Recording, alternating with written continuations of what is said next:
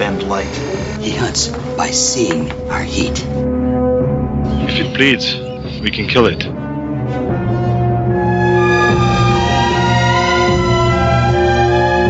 Now Playing presents the Predator Retrospective Series. I've waited a lifetime for this, and I'm not going to miss the chance. Join Stuart, Arnie, and Brock as they review all the Predator and Aliens vs. Predator films. What do you need us for? Because some damn fool accused you of being the best. These podcasts will be spoiler-filled and may contain objectionable language. Listener discretion is advised. Come on. Do it. Do it!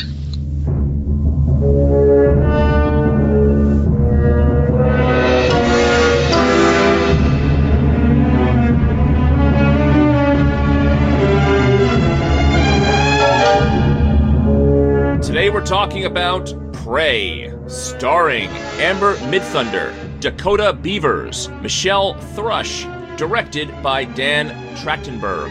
This is Brock, co-host of Now Playing.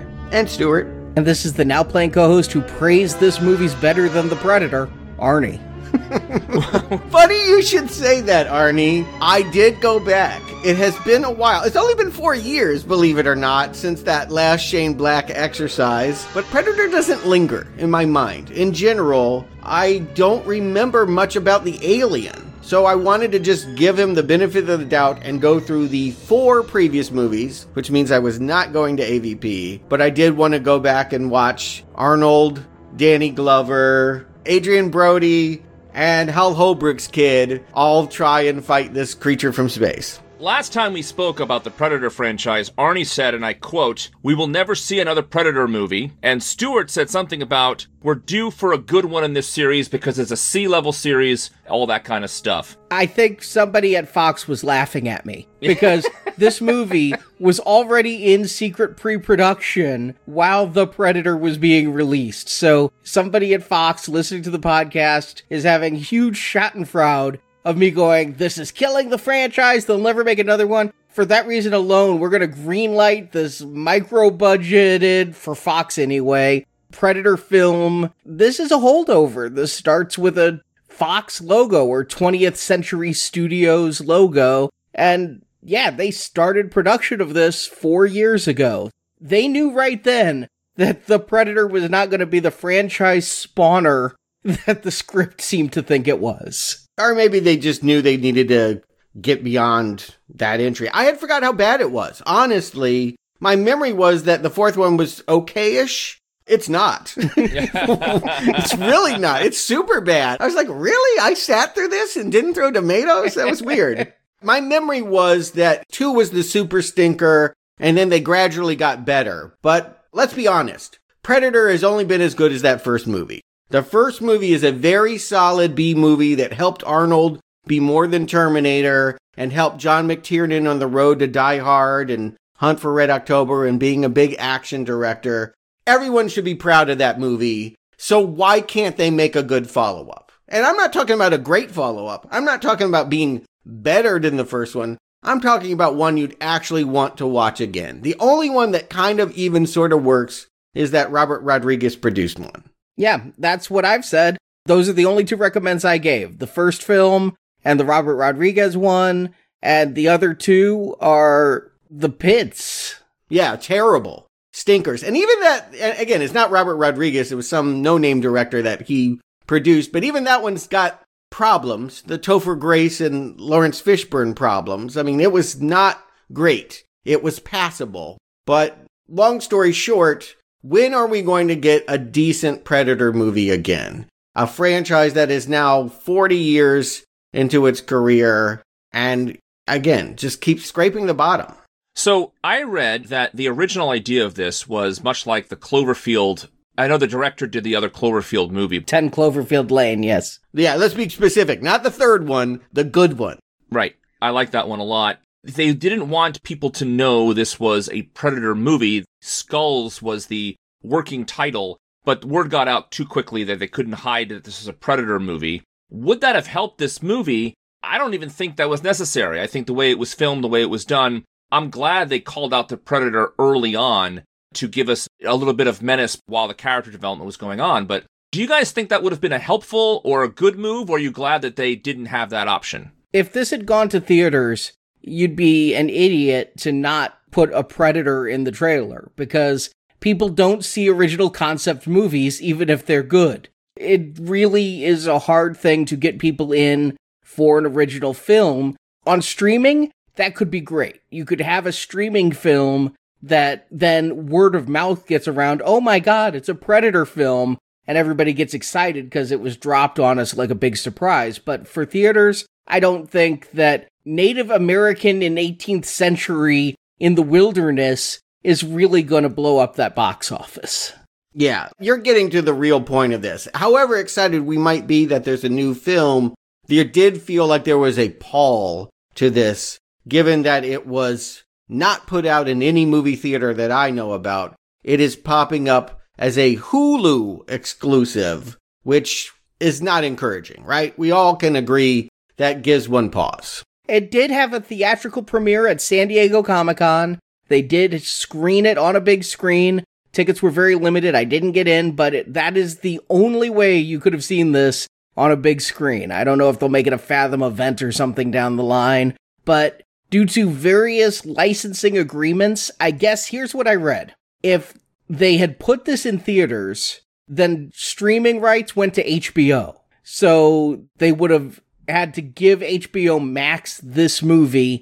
And so they decided economically it's better to boost domestic Disney subscriptions via the Hulu service owned by Disney and just put this on there and try to recoup money via subscribers.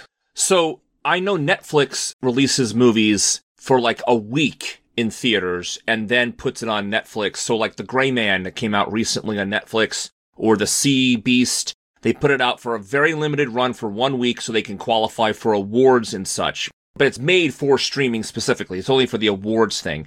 This one doesn't even want to bother getting awards because of what you said. But you said Hulu, it's strange, it's weird. I agree, but the answer is really simple because Arnie just said it. Disney owns this, and in America, in the US, where we all live, Disney Plus, until recently, didn't have R-rated content, and all of their stuff that's made for the streaming service is definitely PG-13. Most of the time it's PG. Oh, if you wouldn't make me even more worried, put it as a Disney Plus exclusive release. I'd be like, oh no, he's going to sing? But here's the other thing. I mean, yes, the first reaction is, oh, it's bad. It's real bad. It's so bad it can't show its face in theaters. But I also think we all recognize we're in a different time now where it may not be that it's bad. It may be, as Arnie pointed out, just not marketable. It's not the kind of thing that is going to bring people in to pay that ticket price to sit in a theater and give it its full attention. There is demand for this. This was a big ratings hit, as far as I understand it. It streamed very well, but it's not going to be... I think our definition about what gets people to theaters has been shrinking as online platforms have been growing. So my daughter, who's old enough to be watching TV 14 and all that kind of stuff now, she saw the poster of this on Hulu and had no interest in seeing it. And so I told her that I watched it, and she's like, really? You watched that? I'm like, well, yeah, it's part of this other franchise, and I was excited about seeing it after all this time. I was curious, and we're going to review it for the podcast. And she couldn't believe someone would want to watch that based on the poster that's on Hulu, which is Amber Midthunder's face with a swath of the green Predator glowy blood and the dots on her head from the aiming mechanism. That's what we're seeing, not the theatrical poster thing that you see on like Wikipedia or on Letterboxd. Yeah, she looks like she's going to the rave. You wouldn't even know it was the 18th century. Exactly, which is probably intentional. They don't want to scare people away, I guess, with that. I guess I don't know what their reasoning is. I also couldn't find a budget for this. After having watched this, I was very curious how much money was sunk into this, and there's nothing online telling us that, because there's all this talk about Batgirl being canceled when we're recording this, and it's cheaper for them to take the loss than to release this and advertise it. Nothing about the budget for this movie. Strange to me that they wouldn't release that information. One thing to think about budget is if this started life as a Fox movie and then got acquired, that's just merger cost. Whatever they paid to buy 20th Century Fox's library is whatever this thing costs to the people that are distributing it. So it feels like for Disney, there's no pressure for this to be big. And I think given the fact that it's a prequel to a franchise that never had a good sequel to something that's so old now that you actually would do better to not call it Predator 5. I think, yeah, August summer release. That is my question for you guys, is if you didn't know that this was a Predator movie, when would you know watching the movie? I think it takes about 12 or 15 minutes before we actually see the alien and it's clarified. Well, you see it ship really early on, right before the title. But you wouldn't know it's a Predator. It doesn't look like a Predator ship. I would not know that that's the Predator ship. I wouldn't look at that and go, oh, Predator. And yes, Prey is in the Predator font when we see it. A savvy person might know, but if you just screen this to 40, 50-year-olds, would they figure out that it was connected to that Arnold movie? I think it would take a fourth of the movie before you'd figure that out. Fair enough. Actually, it might even take me longer, because I'd then sit there for another 15 minutes going, they're ripping off Predator horribly. What a horrible movie. Yeah. What a piece of crap. This is so unoriginal.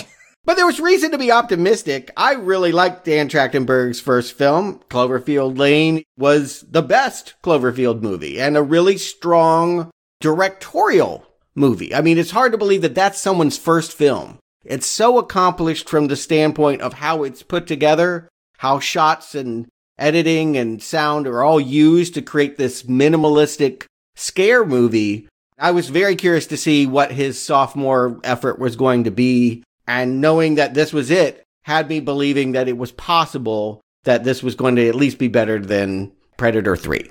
Let's get a plot summary, because I'm really chomping at the bit here to talk about the movie. In the early 18th century, on the Great Plains of North America, lived a young Comanche woman named Naru. Though Naru is a skilled healer, she's also a talented hunter and wishes to be recognized as such by her tribe. However, in Comanche society, males were the hunters and fighters, and women were gatherers, so Naru's older brother Tabe gets the glory for being a great hunter. She gets her first opportunity to prove herself when a tribesman is attacked by a cougar. A group of warriors go to find the wounded man and hunt the cougar, and Naru is allowed to tag along in case the man needs healing. Naru finds but fails to kill the cat and is knocked unconscious during the fight. She's carried home by Tabe. He then slays the cougar and is given the title of war chief. Naru saw signs in the wild of a greater threat than a cougar. A metal bear trap and a skinned but still writhing snake set her on a path to seek out this new foe. She and her dog Sari go out alone seeking this predator. When a group of Comanche tribesmen come to take Naru back home, the predator kills them one by one.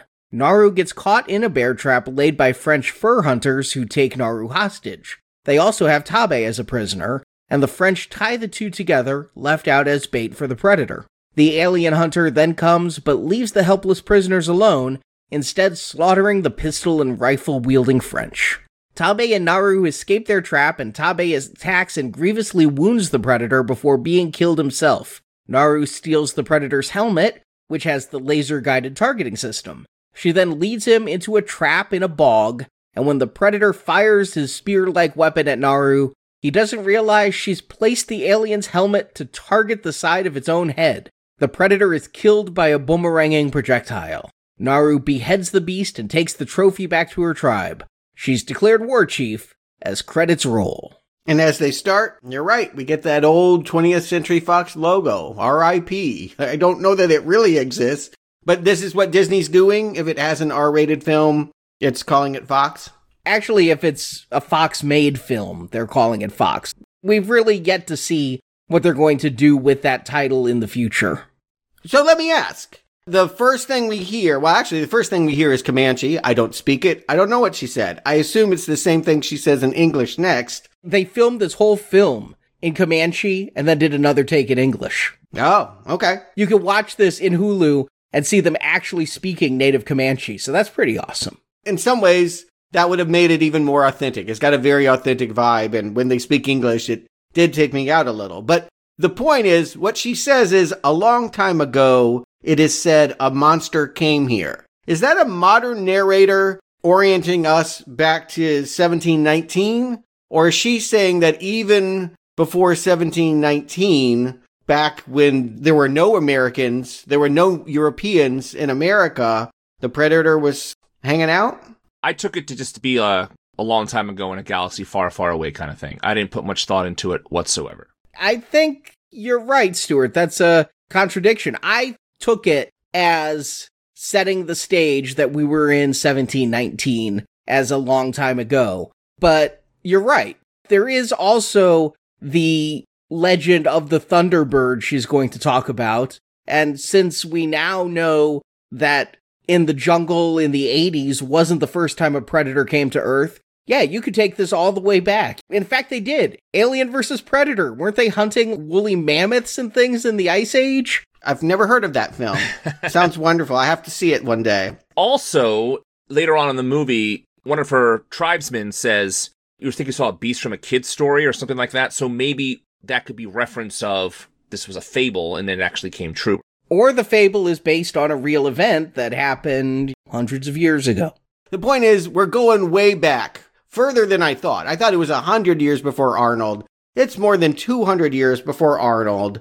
But this feels very trendy. I remember right before COVID broke, everybody was going to the bar and throwing axes. And yeah. I'm like, what are you talking about? But this was like a hip thing to do. It's kind of wise that they have framed it this way, that her little power is to hurl axes around with her dog. I thought that the changing from Comanche to English was kind of like The Hunt for October, that we're to assume she's speaking Comanche, but they're saying English words so the audience can understand them.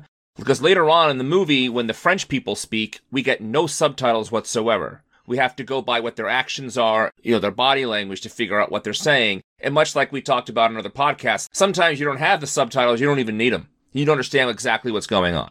And I wonder if they never did translate, if they didn't speak in English, I think you'd get this movie. I think this movie, at least in terms of plot, is very simple, very straightforward, predictable even. You can guess from the early scene what the character wants, what her journey is going to be, and probably what the resolution is going to be too. Not trying to take away from the power of the movie, because it's actually a very well-made film.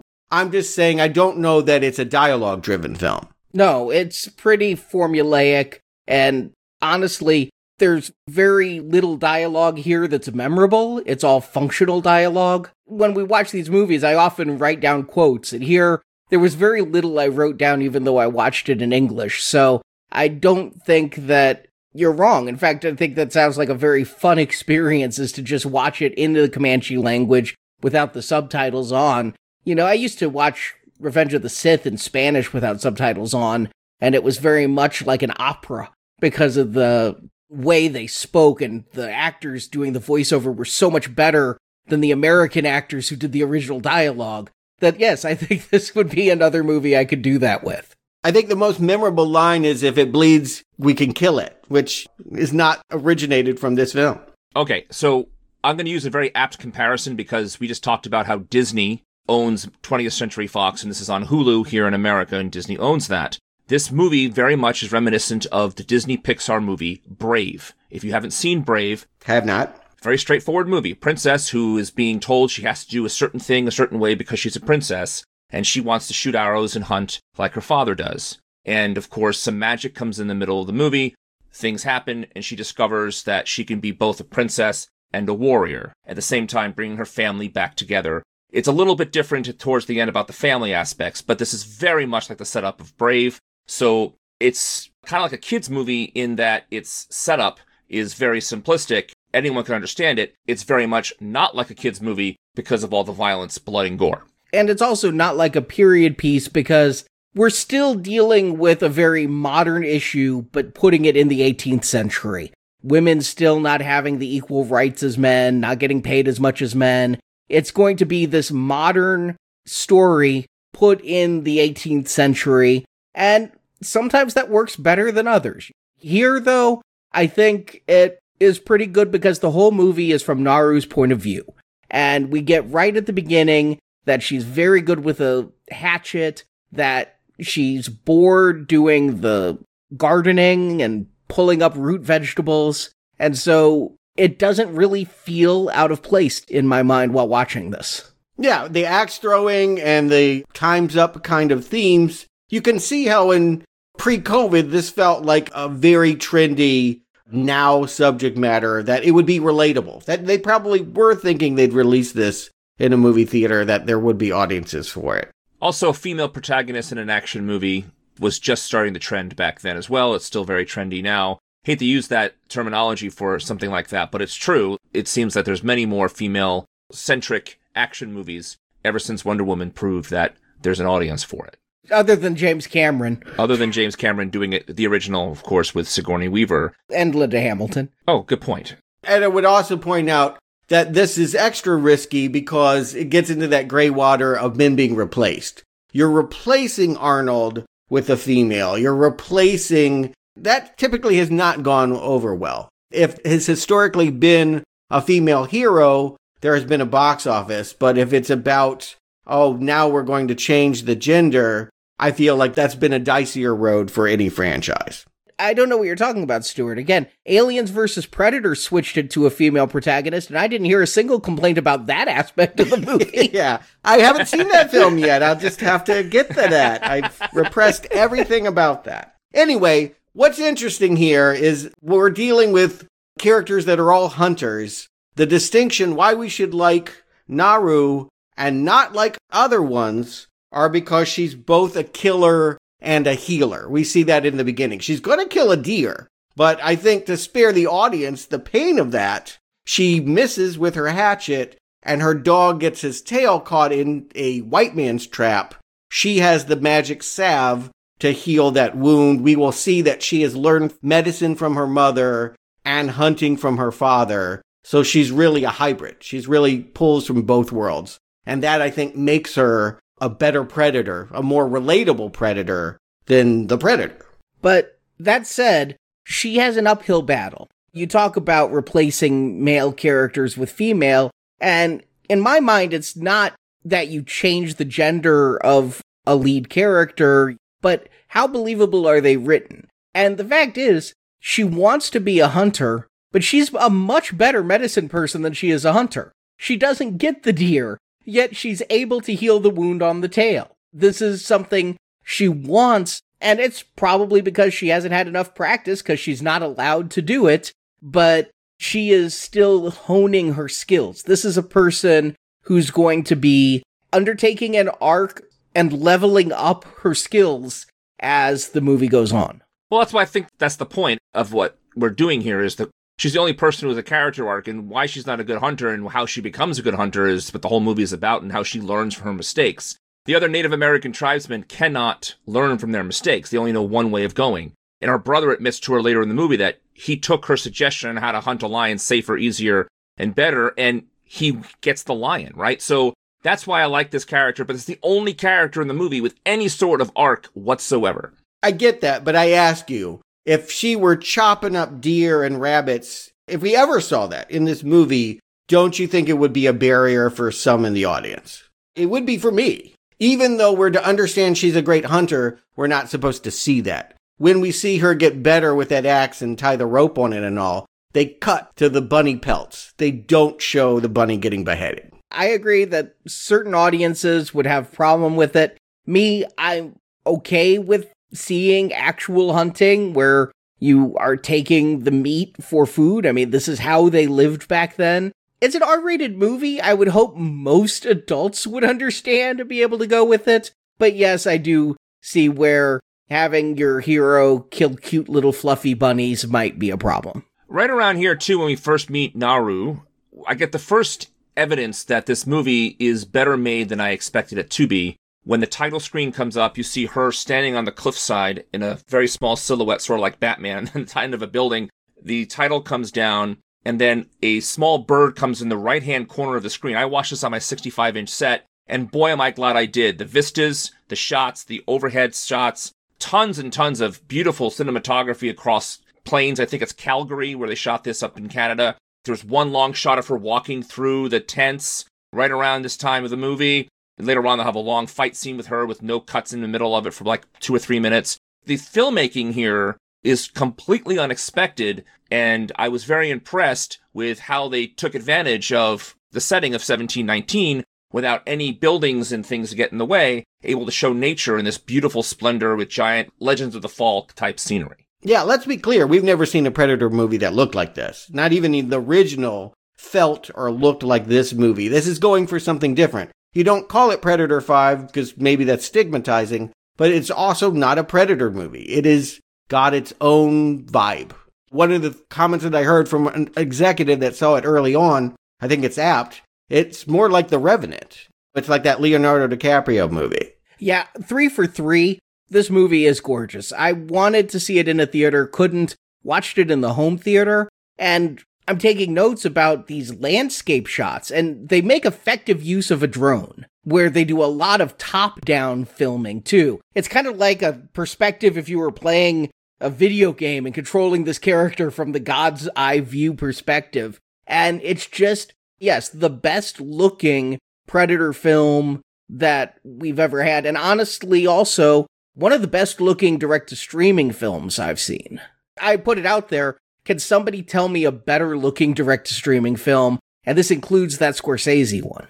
Yeah, it's lyrical. And again, it makes you almost wish that you were watching it in a theater. But again, I think we can all admit it's going to catch more eyes here on Hulu than it ever would if they released it now in theaters. Completely agree with you, but there are some movies out now on streaming that clearly have the budgets of big blockbusters. There's that Charlize Theron action movie, I can't remember the name off the top of my head. The Gray Man, the recent movie The Gray Man, can easily play in a theater because of everything that's going on and the way it's produced. But this one, again, since it went straight to Hulu, it's a Predator movie, completely did not expect that, and which is one of the reasons I wanted to know how much money was behind this, because it looks like there's millions upon millions more dollars than you think. But probably there's not. There's probably like 50 million tops on this. It's all on the screen. They got a lot of production value out of filming in Calgary. I'll give them that. And they were able to use their cameras. I'm sure it was film digital to capture a lot of this. But at this point, we get her out there and we're going to see our first special effects as in the clouds, this cloaked Predator ship. There's a new feature to Predators. Anything they touch decloaks them. And so you're going to see some fire and some engines. The Predator gets dropped off. Is this like a Predator school bus? I know we're at back to school season. All the kids are heading back. Is this the Predator school bus dropping off the kid to hunt in North America and they're going to come back and pick him up in the end of the day? It's like day camp. I don't think we've ever seen the bigger ship. They come down in the little craft, but we've never learned about the Predator world or the greater technology. Let's not forget, in Aliens vs. Predator Requiem, we did go to the Predator homeworld. Stop. That doesn't exist. How many times do I have to scream that? It is just interesting to me, because in the first film, we saw the Predator ship come to Earth in that very first shot, telling us, hey, this is a sci-fi movie. And I just assumed that the Predator landed and hung around. I never thought about the ship went away without him. So yes, maybe you know it's a Predator movie by now. We certainly know because that's why we're here to watch it. But these people do not. When Naru is with her brother, she describes it in mythical terms, a thunderbird, something that is part of culturally a big hunt. And she feels like she's ready. They don't want her to hunt. You say sexism? Maybe. But I do think of Native American cultures as being more progressive than European cultures. I do think in many tribes you will see women dominate, but there are designated roles. I do think that she's breaking boundaries by wanting to pick up the spear and kill, when culturally she might be just as powerful as a medicine woman. She might have been as politically powerful, but I did a little reading up, not a ton, on Comanche. I am woefully ignorant in a lot of matters of Native Americans and various tribes, that the Comanche were more gender delegating and gender roles than some. Okay. I mean, there was hundreds of tribes, so we can't make them monolithic. Yeah, I'm sure that's probably why they chose this tribe and not another. Yeah. And also, they mentioned that this is the Northern Great Plains. That's essentially Oklahoma. That's where this is happening. Keep in mind, America is still a colony. The founding fathers have not been born. The British are ruling. The French are trying to make enclaves here. Louisiana has not yet been purchased. Right. Yeah, it's really early. Before I really think about America, I'll be honest. I really do need it to be 1776 before I start thinking about this country. Right. Well, Jamestown was settled already in Virginia. This is nowhere near Virginia, but I get your point. Yeah, it's a colony, but none of that political operation. This is out there untouched, essentially. And so, yeah, the fact that the French show up later is kind of a surprise. You mentioned the dog hits a bear trap. That instantly clued me in. I'm like, well, I know we're dealing with 18th century predators, but I doubt if they use the exact same technology we used to use when it comes to bear traps. Mm-hmm. So I think there must be some white folk around that are going to show up later. I feel like that was Chekhov's bear trap. Oh, for sure. Yeah, I didn't pick up on it, but yes, they definitely were telling me there are several predators out there. It's not just the alien. But the alien does have a retro look, and I gotta say, when we finally do see it, he spends half the movie cloaked, but I really do love his new helmet, and he uses metal spears instead of lasers a lot of the time. Yeah, I kind of like that too, because it's still overly technological. So these folks who are being killed, either the Frenchmen or the Native Americans being killed and slaughtered, they have never seen anything like this. Even a spear, which is a metal spear. They don't even know what metal is. I kind of like they did tone it down, though, from all lasers all the time. I think that's a really good idea for this particular movie. I liked the look. My one question was, we have seen Predator's cloak, and I'm pretty sure what cloaks is their outfit. And this Predator only has a face mask that's similar to what Green Hornet would wear, or Jesse James, you know, just a little covers the eyes and forehead type thing. And it looks like bone. Like, the face mask doesn't look metallic. It looks like the skull of something it's already killed. So I was wondering why that's able to cloak and he's just not a floating head walking around all the time. Does it look cool? Don't dig too deep. So anyway, the setup here couldn't be more basic. A woman denied her passion. She's forced to dig up vegetables. She's not into it. She gets wind of a mountain lion being hunted. Of course, she's going to tag along with her brother and try to prove she's got the tracking skills, the hunting skills. This will be her great hunt, is the hope. So I just want to put out there also, this movie did something that I didn't expect a Predator movie to do, because these Predator movies that we've watched, and no offense to anybody who thinks these movies are the greatest things since sliced bread, sometimes the scripts aren't all that good. Here, they have the classic, as Arnie already pointed out, the Chekhov's bear trap. There's like four things in this movie that they talk about and then come back later on in the movie to help Naru in her quest. The bow getting wet, the flower that's powerful, and she says it makes you cold, and then she figures out it helps her with the Predator. There are a bunch of things like that that come around that shows that the screenplay was written more than once. They actually went through and made connections and did what they could. I'm not saying it's as tight as, say, a Back to the Future script, but I was very happy to see that they made an effort to make all of these little things at the front pay off one by one towards the end. And also, they wrote the characters well. There's nuance going on in here. While the majority of the tribesmen don't want Naru coming along, and they're going to just be primarily even nameless, stereotypical male characters, her brother is right there riding the line between women shouldn't do this, but I know you, I know you're capable, so I'm going to help you come along by telling them you can come along for medicine. And when we get to the point, he's going to tell her, this is your great hunt. This is your chance to prove yourself. So I kind of just like that there's a conflicted character, there's a yearning character, and then, yeah, you've got your stock deniers. Yeah, the acting is pretty good. I don't think anyone's going to be up for awards, but Amber Midthunder has worked before. She was on that trippy X-Men show, Legion. She was a regular on that, and she's on the Roswell reboot. She has some geek fanboy cred, and yeah, I really think that she holds the movie. She's not Arnold Schwarzenegger, but they're not going for Arnold Schwarzenegger. So I do like following her journey, and I do like her relationship with her brother, which is mostly loving, but with a healthy dollop of jealousy and competition.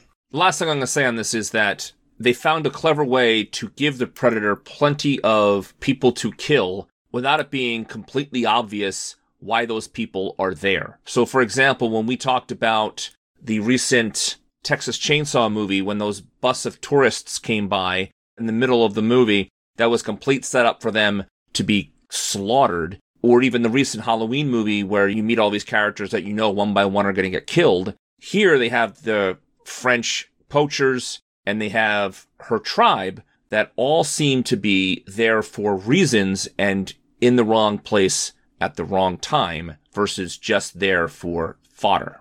Or to put another way, this doesn't feel like a slasher movie at all. It doesn't follow that kind of rack 'em up, knock 'em down. Kind of, but that first movie did such a great job of giving all of those guys moments of machismo, whether it's shaving without any shaving cream or not having time to bleed, making large vagina jokes if you're Shane Black. You got to know who those characters were, and here, I thought they were going for the same trope. You've got a whole bunch of people going out on a mission. The mission is to find their friend who I didn't actually think would have been slashed up by a cougar. I thought was going to be killed by a predator, but no, it was a real cougar. But I thought these guys would get picked off one by one and over time, and we get to see them fight the predator individually. Unfortunately, none of these guys become real characters, and when we get to it, the Predator's going to take them out in seconds. We don't get the nice lingering stalking and kills. You could go that way, and you're absolutely right. They aren't fodder. They aren't really interesting characters. They're background. This is essentially a three-person movie. And a dog. Yeah, and a dog. But I do feel like you don't need that either. It's not that kind of movie where we're asked to relish a bunch of people being killed. Normally, you set up kind of despicable or troubling people, and then there's some fun in watching them get it. Here, I do get the sense that the Comanche are in trouble. Their tribe leader is, it's mentioned that he's got an injured knee that the mother is trying to work on medicine to fix, and they just don't seem to be healthy in numbers. Her father is obviously dead. So I do think that they're struggling here. That's the sense that I get. And yes, there's something in the woods that is hurting people. She is the one to save Poohee. She knows the medicine that when they find him clawed up by the mountain lion, she can keep him alive. They're convinced that it's a natural predator. She knows, I guess because she looked up in the sky at the beginning of the movie, that this is mythical, supernatural. Well, she also saw the snake. There was that skinned snake that, of course, wasn't going to be dead, and she got close to the snake, and it starts jerking around and it's death throes, and we get some really good imagery going on here, too. Just in the middle of this, as they're going, you're going to see that, I mean, we saw the predator kill this snake, and it's the first time I realized this isn't the greatest predator. The snake right. got a bite in, and he's bleeding. And he's going to fight a lot of things, and I don't think he gets a single clean kill, except for maybe the tribesmen. He is always letting them bite him or attack him, and he's counter-punching. His green blood should be all over this Great Plains. You're right. Even the tribesmen do get licks in all the time. I thought you were going with that is the imagery we get is we see an ant crawling on the ground, and he's crawling on the invisible predator's leg, and then it gets eaten. And then the snake eats that, the rat eats that, and the snake gets the rat. And so what I was seeing is that as the movie goes on, this not-so-good predator goes after bigger and bigger and bigger things for the challenge. That's the whole point, and they call it out eventually. The movie calls out a couple of things, and I'm like, come on, guys. Your imagery is doing the job. You don't have to call it out. And it really pissed me off. Later on in the movie, when Naru is captured, she says, oh, these are the traitors who killed the buffalo. Yes, we figured that out because of the cigar butt. We know that. You treat your audience with a little more intelligence, but only happened a couple of times. Most of the time, they trust the movie and the imagery they're giving us to tell us the themes are coming through. And so we see this happen over and over again. He goes for the bear, he goes for the elk, etc. It's kind of neat that the movie trusts the audience, and we do see this novice predator at work. Brock, I call those test audience lines. Like they show the movie without it, and too many people wrote on the card, was that the people that did the buffalo? You sometimes do have to dumb it down. You do. I don't feel like the movie is dumbed down, but you're right. There are moments where they really turn to the audience and say, you're following this, right? All right, I'll admit, I didn't catch that they were the buffalo killers. I thought the predator killed the buffalo. It wasn't until that she said it, and I'm like, oh yeah, they're all wearing buffalo skins. I get it now. I didn't know that there was a contingent of French people who actually just came over here to get bison skins and take them back. But to that imagery you're talking about, Brock, they do it a couple of times, and I did think it was great with the ant to the mouse to the snake to the predator. Later they're going to do a rabbit to a wolf, and the wolf to the predator. All I heard in my head was Liam Neeson saying, "There's always a bigger fish."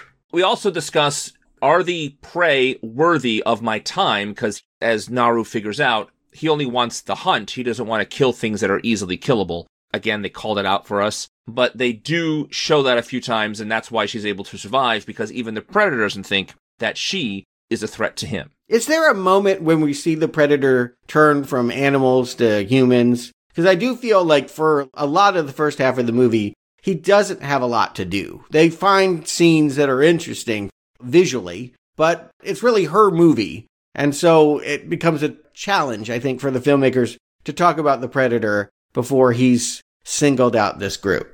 A few friends of mine watched this and posted about it on Facebook. Again, I try to avoid even friends' reviews, but couldn't miss some. And some people said the first hour of this film was dull. And because of the things we're talking about with the great cinematography, the imagery, the characters, I found myself engrossed in this film. Mm-hmm. But yes, I do think the lack of Predator is going to be a barrier for some people, because there isn't just a given moment when the Predator decides it's going to start hunting people, and there isn't really a lot of logic to why it's hunting snakes. To go back to my school child analogy, is this its first hunt and it's starting with the smallest thing and just going bigger and bigger until it finds something it can't kill? Because it does go from snake to wolf to bear to human. More to the point, are there things that it learned from fighting those things that changed its armor and the things that we know from seeing it in the other movies? I don't know if this movie is that detailed. You know, I didn't read the coffee table book. I didn't see behind-the-scenes featurettes. I imagine it was somebody's job to think about that, and I wouldn't be surprised if they didn't figure out this suit is protective of the snake venom because he realized he needed it. I don't know. It would be interesting, I suppose, to have that breakdown at some point. Well, how are they going to get that information back to space, though? Because, spoiler alert, at the end, he dies. They do, though. There's a direct tie to Predator 2 in this movie, and we'll talk about it when we get there. But before we get to Predators, let's talk about the lion, because they've been trying to chase this big cat. It goes up a tree, and we see that, I guess I would call it failure. Naru does not take out this cat. She is not able to do the big hunt. She freezes when she actually sees the mountain lion, and it was killing me. They kept saying, the lion, and I'm screaming, you didn't do your research! There were no lions in North America 1718! But no, mountain lions. But yeah, she just freezes. One of her fellow tribespeople is killed by the cat, and fortunately, I guess she wounds it because she gets knocked out of the tree, but it never goes to finish the job. When she wakes up, she's back in her tent. That's a weird transition, right? That she was about to be killed by the cat. She wakes up. We're told her brother walked her back, and then he walked back to go kill the cat. He had to have been there to protect her in that moment. He should have been able to kill the cat then. I watched it a second time to make sure I didn't miss anything, but I'm pretty certain that she didn't just blank or freeze, that she was distracted by an explosion in the distance that the Predator caused. Yeah, he made a noise, yeah. So she was up for the challenge to kill that lion. She just got distracted. She was up a tree. I don't know what she would have done if the noise didn't happen. She was lucky to fall out of the tree and have her brother intervene. That's the thing, is the lion was coming at her. Maybe she would have gotten it when it came for the bait if there hadn't been the explosion. But when that cat was up there, she was just backing further and further off the branch. That's what I'm talking about when I say she froze. But okay, you're right. They're probably, much like she is on that branch, they're probably walking a tightrope to give the character places to grow without trying to create a situation where it appears like they're undermining her gender. And that visual was really great with her on one side of the screen and the mountain lion on the other with the tree in the middle. A beautiful visual. Again, people, don't watch this on your iPad or your phone. Definitely watch this on the biggest screen as possible. They do a lot of rack focus shots in this. Really, they sell better big, where you're seeing her in focus And then the focus is going to rapidly shift and you see the lion or you see the predator or you see an ant and a snake. It's just, I can't say enough that this is the best looking Predator film by far. The first one had its own aesthetic, but yes, it is a gorgeous looking film, very different from that first film. And I do think we should compliment this director. Again, he's like Cloverfield Lane, he's using minimalism. There's not a lot going on here. It is all about how he stages it, composition, sound mix, all of that stuff. He's really in control, and I think it helps these moments work because the CGI is pretty good, but it's not 100% seamless. In lesser hands, we might poke fun and say that mountain lion is moving too fast. It feels CGI enhanced, but the scene just works.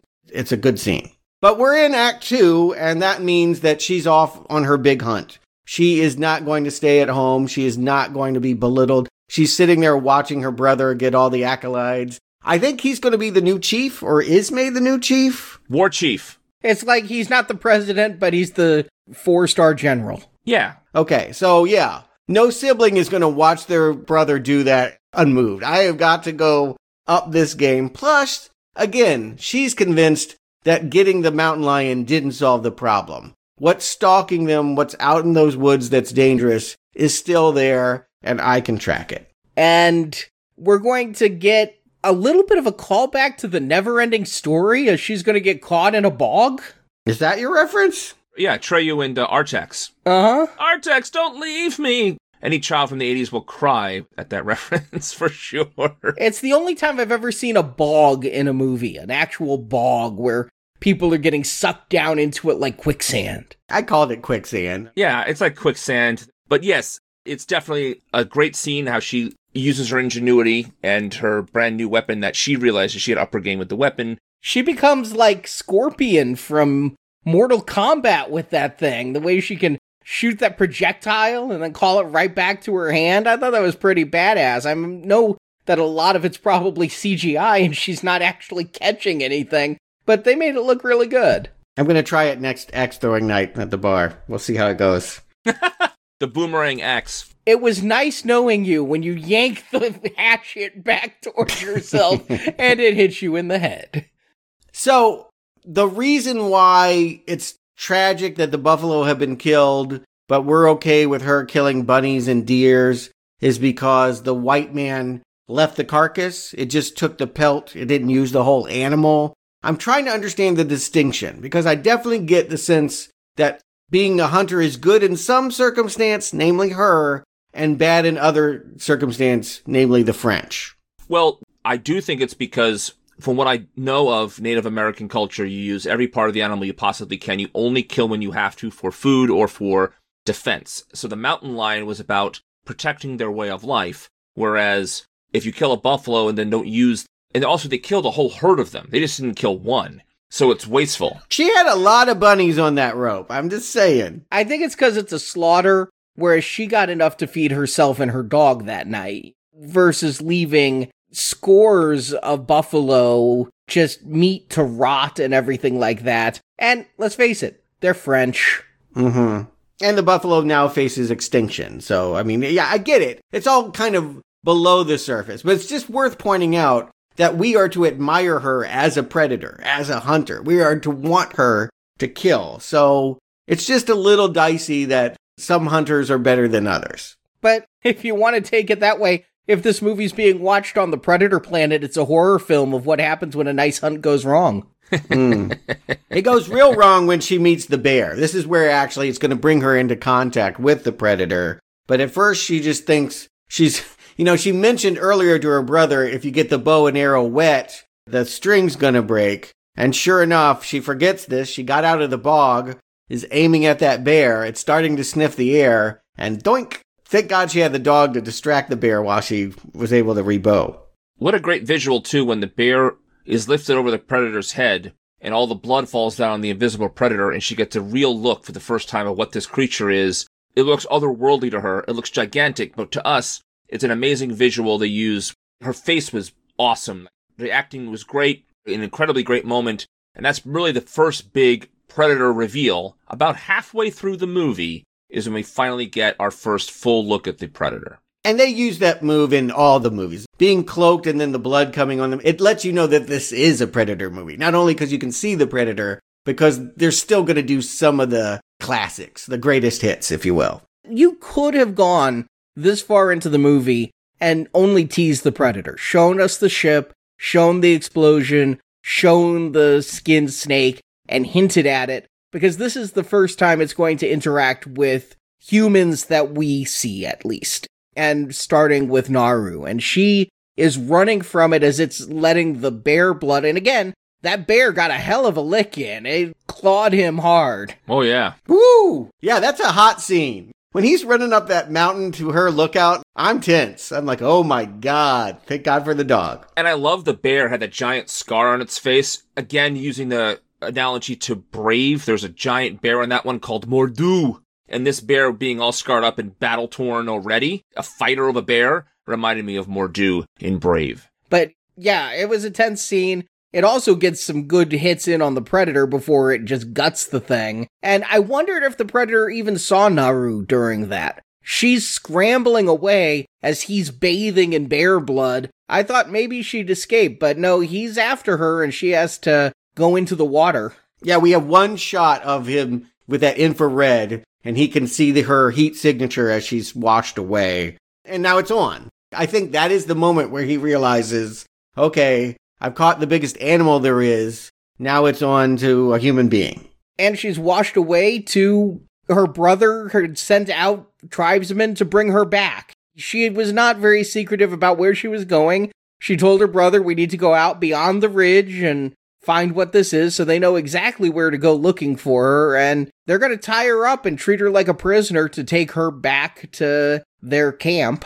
Yeah, they clearly had no respect for her earlier, and the brother is off looking for her in another place, so yeah, we can see how they really wanted to treat her, and the Predator does too. Again, that's another moment that jumps to infrared, and it makes him feel like she's not the threat, he needs to take out the Comanche boys. And he does so quickly. Again, I thought this would be the stalking, like they're heading back to their home and the Predator was after them. I didn't even put a thought in my head about those French guys. I just was thinking that it would be Comanche versus Predator, and no, he's going to kill them all, and the last one, not the brother, but the last one who's there is killed in an enormous spurt of blood that was just so gleefully fun that I couldn't help but smile. You mentioned earlier that this Predator keeps getting hit, doesn't have a clean kill. The three tribesmen in that one scene, they all get licks in, especially one gets stabs the foot of the Predator.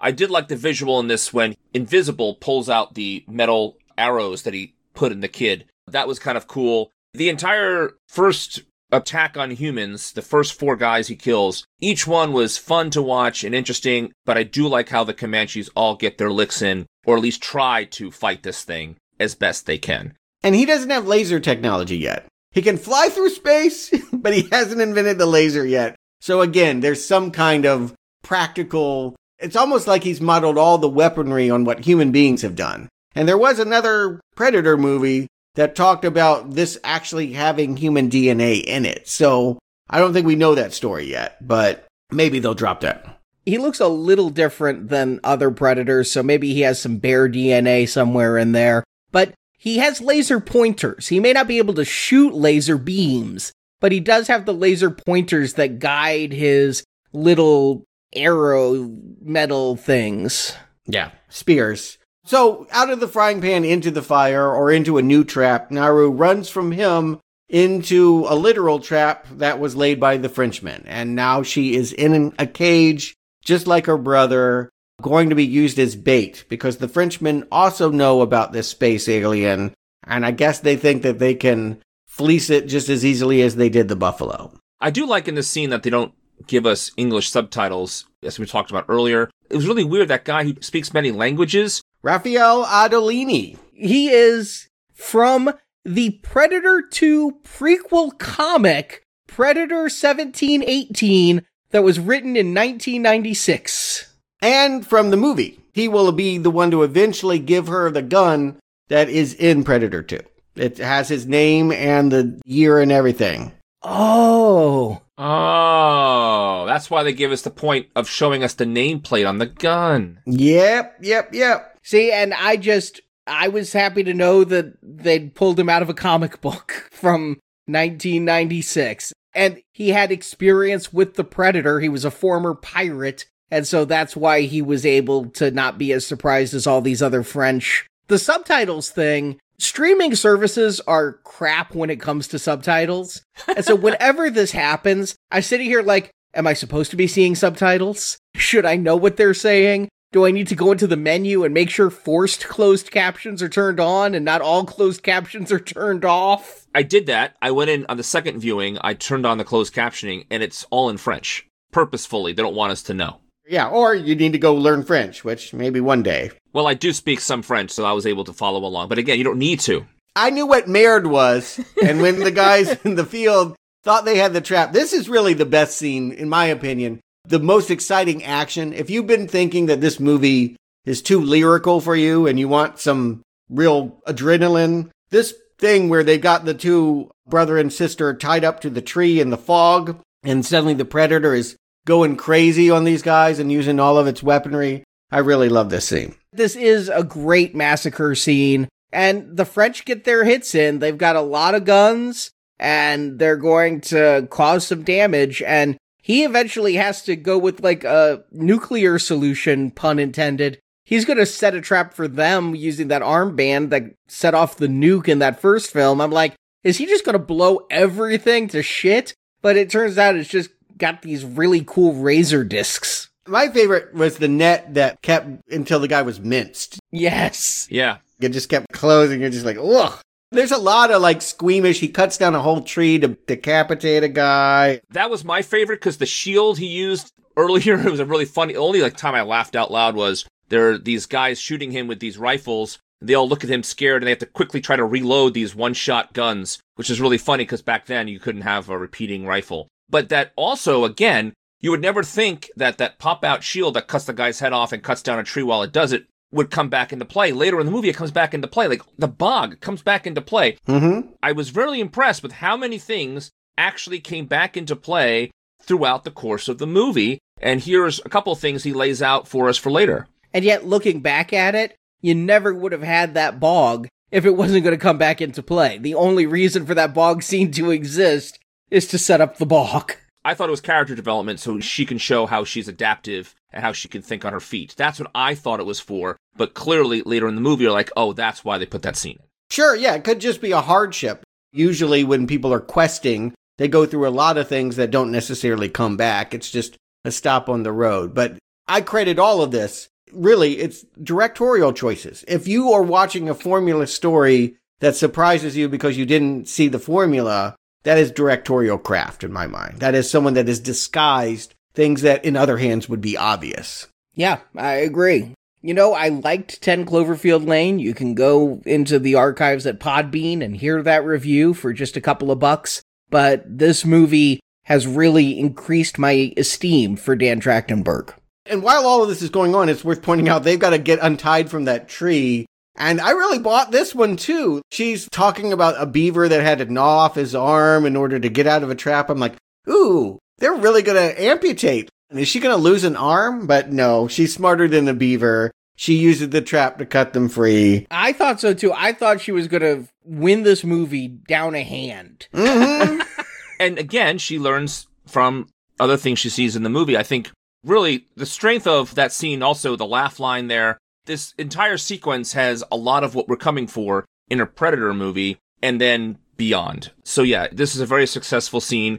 And here, they gotta say it, it's almost like the I have a bad feeling about this for Star Wars. After this massacre, Naru is like, there's no way that we can kill that thing. And her brother says, if it bleeds, we can kill it. They're not embarrassed by Predator. And that's what I admire. Even though it has a whole different feeling coursing through its veins, they still recognize that it's important to hit the marks and say, yes, we're going to do these things for the fans. But it doesn't have that fanboy feeling. You know what I mean? When you watch that Robert Rodriguez one, almost every scene was calculated to geek out. And here, they do callbacks every now and then. They do them at the appropriate number, and they do them in a way that doesn't feel cheesy. So Naru has got to save the dog. Her dog was left back at camp, and this is what puts her back in touch with that translator. And this is where the real amputation happens. I'll cut off your foot if you teach me how to fire your pistol. Did you guys think she would use the gun? I honestly wondered if the messaging wouldn't be that this culture was tainted and that all of their weapons would be something that she couldn't use, that she would ultimately throw away the white man's gun because of the way that he had treated her land. Yes. I agree. I thought that using a gun would be cheating. She was a good hunter using their weapons, using the hatchet, using the spear, the weapons of her people. And so to need an upgrade from the French, to need that pistol, seemed like cheating. She's going to use it more as a tool than as a weapon. It's going to not defeat the Predator, but help her set up the Predator's defeat. And it hit me like 5 minutes into it. She's been going around the movie for quite a while after she gets that gun, with her arm extended and that pistol at the end. And then I'm like, yeah, she's just got a gun now. And It felt like it was going to take something away, and they didn't fully go there. No, not fully. Yeah, I wondered about that choice. But first, one thing I did know for sure was it had to be her versus the Predator. The fact that she has this brother that's still alive riding in on horseback, dead meat. There's no way they can let him live. Awesome, though. When he comes in on that horse and does those flips, and he really fucks up the Predator. He impales him from behind with a spear. And even then, I'm like, is that too much? Because Naru is now fighting a wounded animal. Naru has a slight advantage now. But her brother, yes, he deserves to be war chief, as proven here.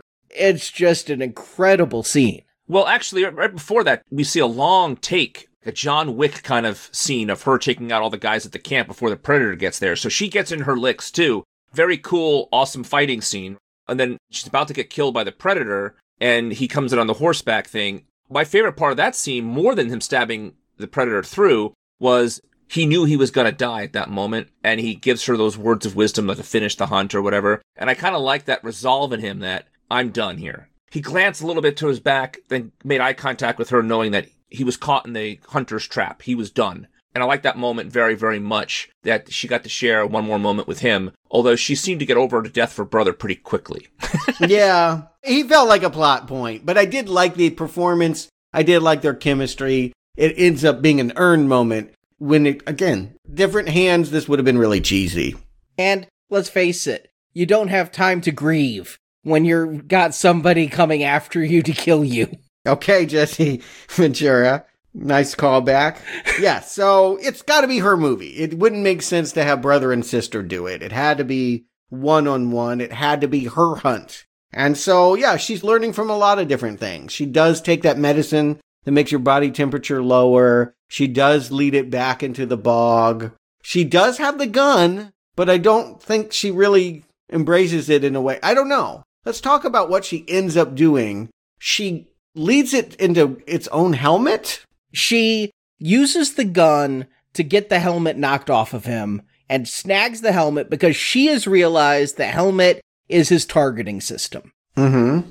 And she did that earlier because one of the tribesmen said, "We have him." And she goes, "No, he has us," because she sees those little laser pointers and sees that it kills the tribesmen in the exact three places of the red dots. And so then she sets that up to point towards the bog, so that when she traps the Predator in the bog, the laser pointer is ready to hit the Predator himself. Okay. It was really clever. She uses the technology of the Predator against him, plus she uses her boomerang axe, plus she uses the knowledge of the terrain that he doesn't know. All of these things that she puts together from other parts of the movie in the climax to become triumphant over a technologically advanced being.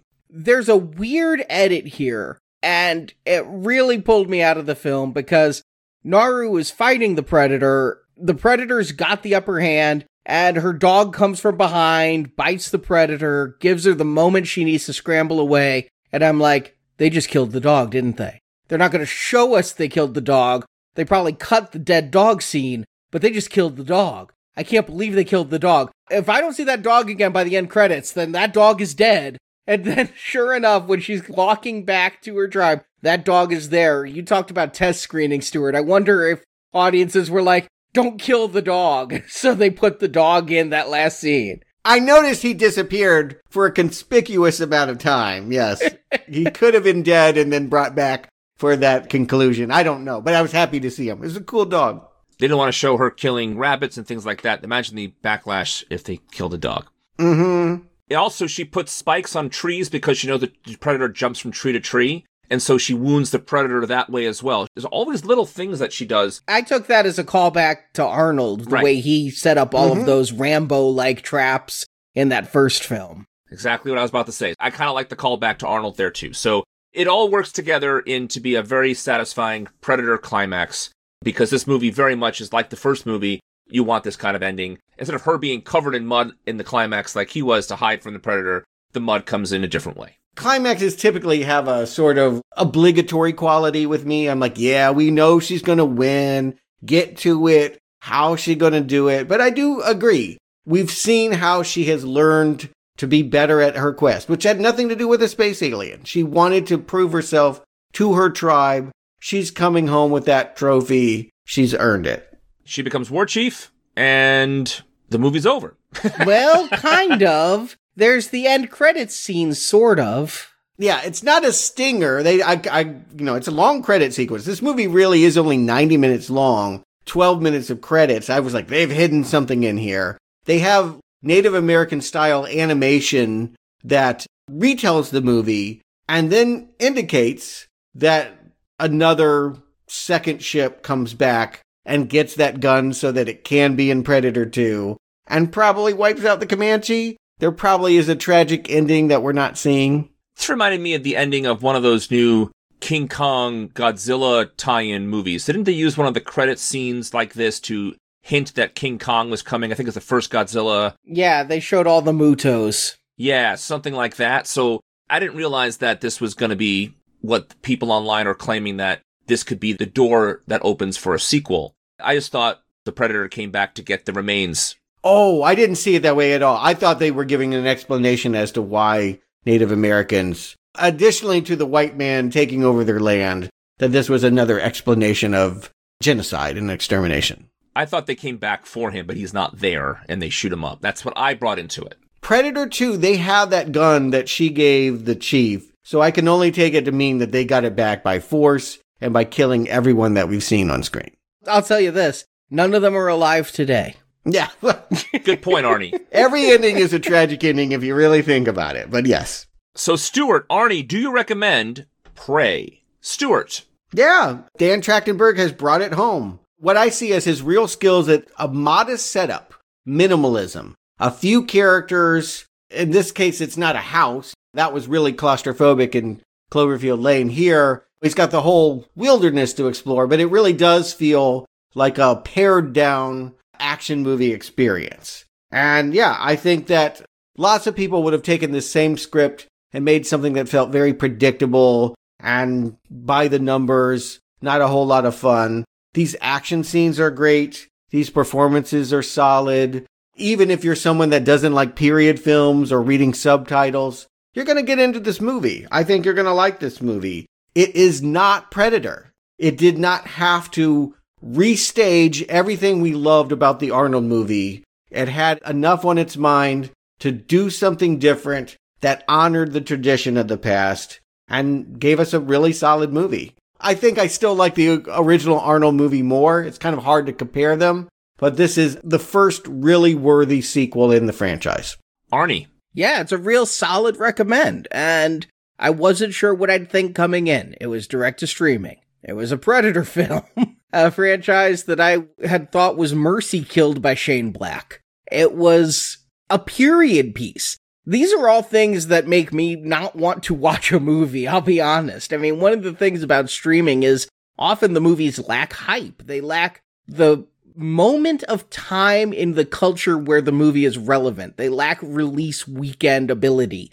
And this movie had that. As Stuart pointed out when talking about the ratings were so big, this felt like a theatrical release in terms of being able to talk about it with my friends. And It's certainly more worthy of theatrical release than Predator 2 ever was. I'll go further than saying it's the best Predator sequel and say that it has got to be the best made Predator film, with the cinematography, the special effects, the acting. I mean, Jesse Ventura and company can chew up the screen, but do they necessarily perform? But despite it being the best, it's not my favorite because of nostalgia. I have 40 years with the Arnold film. The Arnold film will always be what I go to, but this movie I'm looking forward to rewatching again in the home theater just because it was a great experience. Definitely a step up for this franchise that can only be credited to its director, because we've seen even what other talented directors can do and fail with this franchise. And by that I mean Shane Black. I'm calling him talented, but it's a way to reimagine Predator, because Predator never really felt like a series. And so you can do this Cloverfield-like one-off and make it really work. So yeah, it's a solid recommend. This movie delivered on something that I've been saying for a long time. I've been wanting a Terminator movie to have a Terminator go back in time to the Old West or something and see how those people back then fight a robot like that. Westworld is sort of like that, the original Westworld, but I wanted something more like the Terminator. And then they had a movie come out in 2011 called Cowboys and Aliens, which is based on a comic book. And we did review it here at Now Playing. I was not on that show. And they had me with the title, Cowboys and Aliens. What a great idea. And that movie, for me, failed to deliver on multiple levels. I think everyone feels that way. Yeah. The point I'm trying to make is here they take an idea that I've had in the back of my head for a long time and not only found a way to do it, but do it really well. I'm going to give credit to the director. I'm going to give credit to the screenplay writer, Patrick Ason, who also did the story with Dan Trachtenberg. I think they really developed something here that was unexpected. It could have been much, much more dumbed down and mostly still could have worked, but the fact that they had such a strong lead character makes the big difference here. Honestly, if you think about it, the weapons the Predator has in the original Arnold movie are just as useless against the Predator as arrows and tomahawks, comparatively speaking, and Arnold finds a way to make it work, and Naru finds a way to make it work. I have some complaints. I didn't catch most of the characters' names. I watched the movie twice. I found out Naru's name and how to spell it through the subtitles when I turned it on to see if the French folks... I kept thinking they were calling her Mia. Yeah, I mean, I have 4 different names in my notes. I couldn't figure out her name is. I didn't catch the name of the dog. I didn't catch the name of the brother. None of it. And again, didn't really seem to matter. I knew who everybody was because there were so few characters to have to keep track of, and it worked really well. I like the pacing. We already talked about how beautiful this movie is.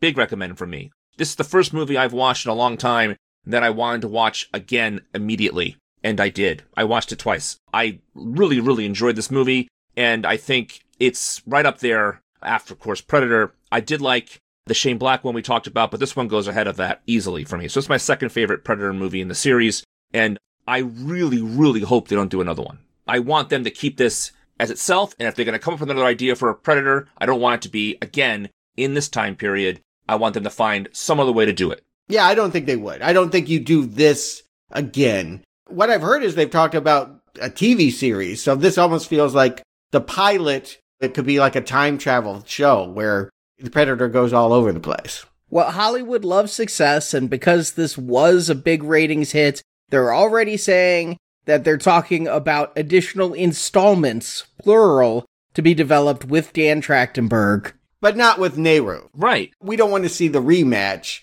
particularly since I think it's going to end badly for her. We would want to see the Predator. And I will say this much. They still are struggling to sell me on this creature. I feel like this movie is good because of the human story. The alien, I still don't know a lot about and still find I don't have empathy for.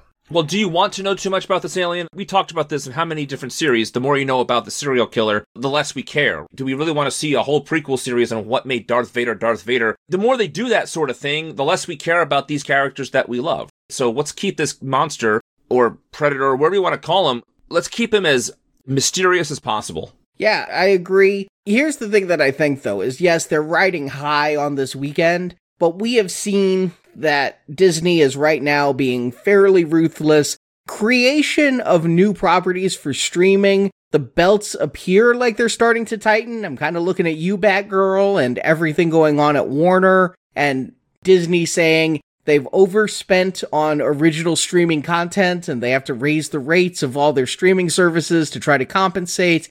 I don't think the Disney machine is going to be in any rush to get in the Predator business. And I'm okay with him coming back or not. I like this entry. It could be the finale to the series, or it could be a kickoff to a whole new mentality where we go to different time periods. As long as Dan Trachtenberg's involved, I'll be there. I'll be interested. Well, what about, he did Cloverfield, he did Predator. Maybe he can go into another franchise that really needs a boost of energy and something clever to do with their IP. And maybe he can do something great with it. If they weren't finishing the Mission Impossible series, can't you see Tom Cruise picking him for one of those movies? Yeah, I definitely feel like sophomore, usually that's the time that you hit your slump. Your first one was good and your second one is like, back to the minor leagues. But yeah, he's ready for a big, big film. I don't know what that is, but he has proven himself that he can take on big stars, big budgets, big franchises. Let's see what he can really do. Open it up. But we're not going to be talking Predator next week. We're going to be talking Arnold Schwarzenegger.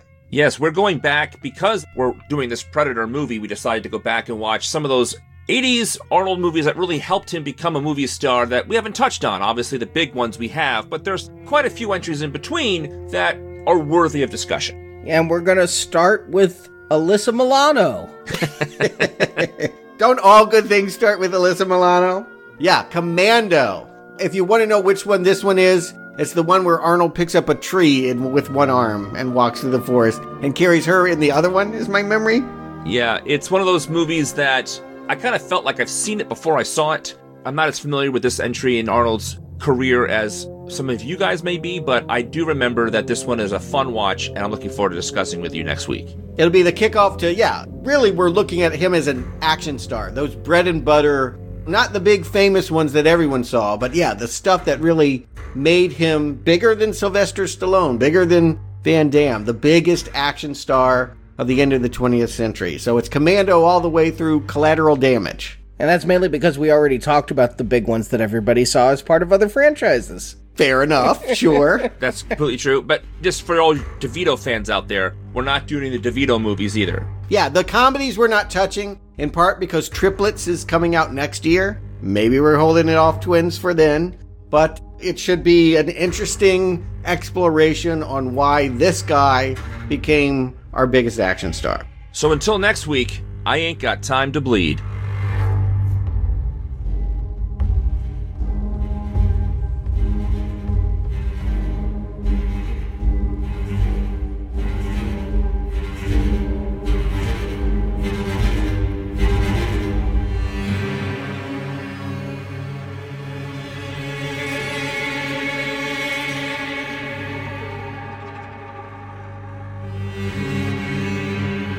Thank you for joining us for this episode in the Predator Retrospective Series.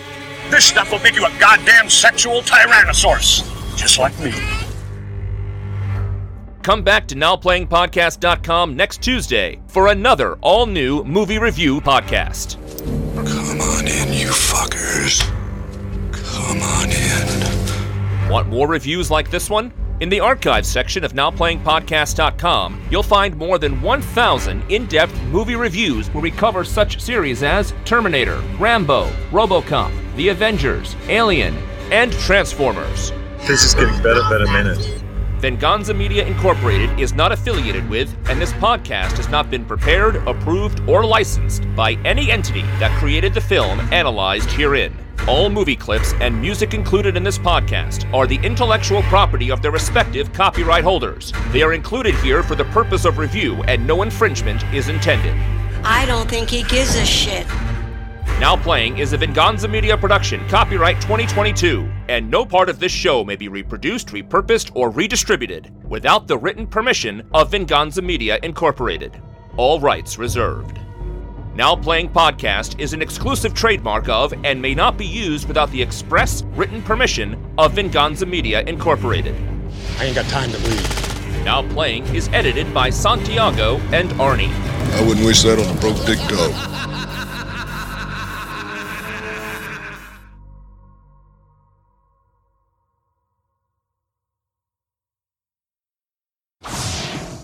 It looks like there's millions upon millions more dollars than you think. But probably there's not. There's probably like 50 grand, top 50 grand. There's probably $3. There's probably 50 million tops on this. It's all on the screen.